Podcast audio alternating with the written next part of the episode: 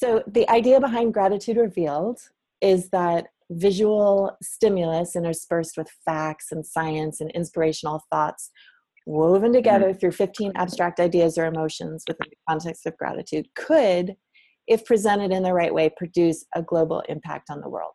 So that's what you got yourself into. I love it. Now yeah do you, I'm, I'm assuming that probably a lot of people want to know about that process of your work. So is mm-hmm. it okay to ask you about or is that like asking a magician sure. the secret? No sure. Absolutely. Cool. So you received this word energy and you knew that it was in relation to gratitude i'm assuming or did that even matter? Yeah no sure because the main the main name of the project was project gratitude but um i think for me the approach to all of my digital video content digital video essays you know is is an exercise in free association so it's kind of like when you close your eyes and somebody says, when you think of the word energy, what do you think about? And then you just start. Basically, it's like, to put it crudely, it, it, it's it's verbal diarrhea, but but but the diarrhea is poetry. and what I mean by that is that you you try to eliminate all filters. You try to eliminate your inner critic. You try to actually not overthink it, but just start basically listing everything that comes to mind in connection with or in association with this particular term, whether it's gratitude, whether it's energy.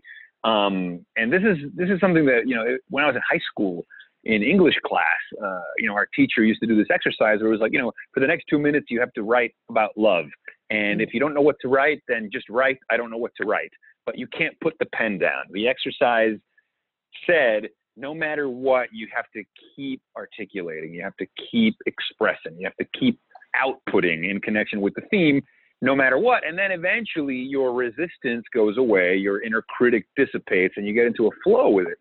And all our best thinking is associational thinking. It's creative thinking is just connecting the dots. Um, it's a kind of an exercise in semantic priming. So if I mentioned the word flying, you might think of wings and you might think of birds and you might think of all these sort of uh, butterfly butterfly effect of associations.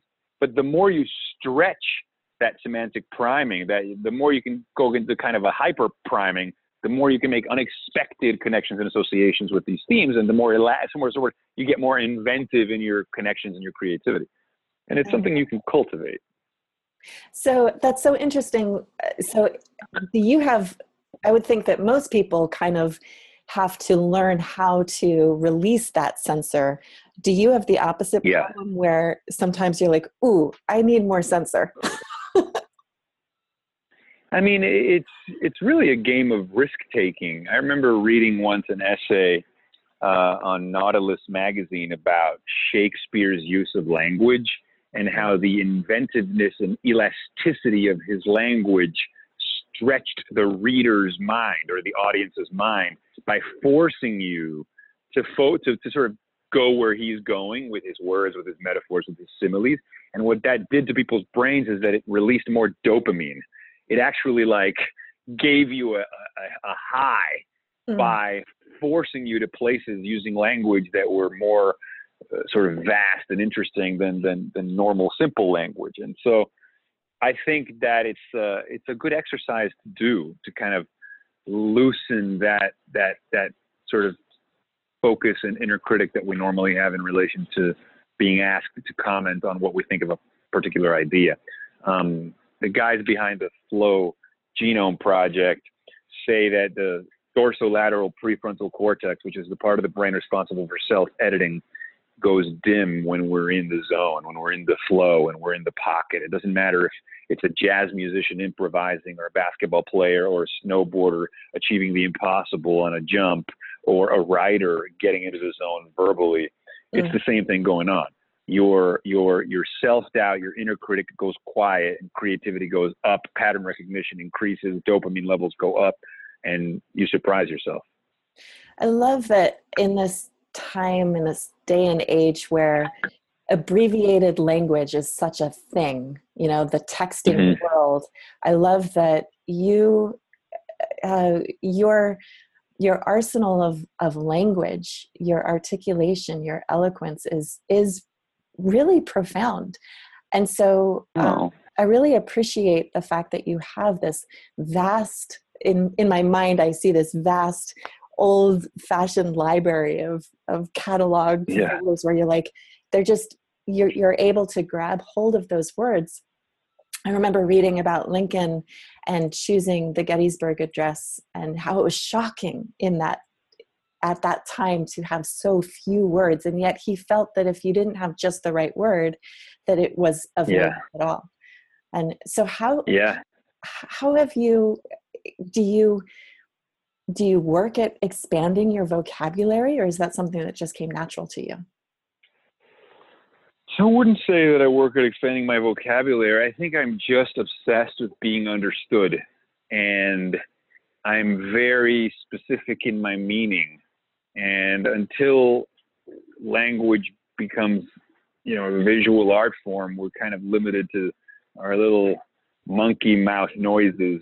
Mm. And I just try to use those monkey mouth noises as explicitly as I can in order to assure that I put you in my head. Yeah. Um, in, in, in, in, this idea is actually called intersubjectivity. So the goal of all communication is telepathy, is unmediated mind-to-mind communication. For you to be in my mind, for me to be in your mind, and experience intersubjective coherence, so that we really feel like we're being understood. When language doesn't work, we've expanded our repertoire of tools. We have painting, we have songs, we have ecstatic poetry, we have cinema. All are a means at creating intersubjectivity um, to smash our sense of separateness. And that is kind of, you know, everybody's got their tool. Mine just, mine is words. My mom is an English teacher. I guess it comes from that, you know. Mm.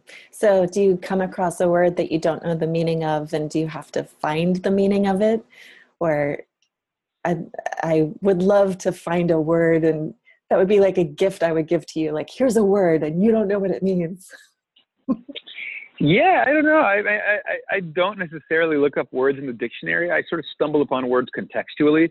Yeah. I read something, I read a paragraph in context, and I sort of infer the meaning of something based on, again, the context.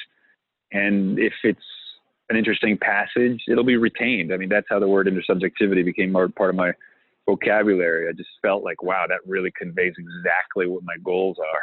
Yeah. Uh, in communication. So it's just like you you you remember it when it's important. Mm. So getting back to uh, energy and connection, were you approached by uh, did Louie approach you with these two words in mind for you, or did you get to select out of the group of 15 the words that uh, resonated the most with you? Um, I think in this case, Louie was familiar with some of my work. He'd seen some of my digital videos, and he thought that those would be good for me, and I was I agreed. Yeah, it is. It does seem like the perfect marriage. It's awesome. Yeah, okay, so, yeah, exactly.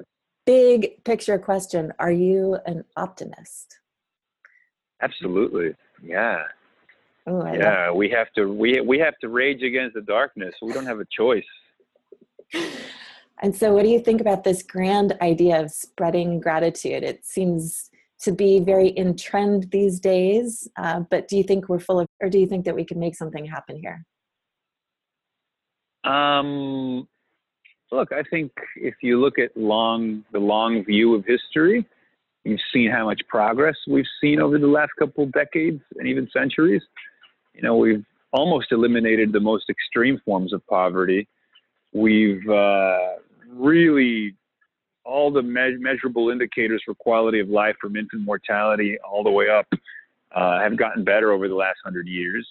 Violence across the world, contrary to what you see in the media, is actually the lowest point in all of human history you check out the work of Steven Pinker and Hans Rosling as a reference, these two guys have become really popular online for their uh, counterintuitive uh, data-based uh, demonstrations of how the world has been improving. So yeah, I think we need to be grateful for the progress, and I think we need to be hopeful that the progress will continue. And I think we need to stay away from the alarmist doom and gloom media machine that is literally just masturbating our amygdala.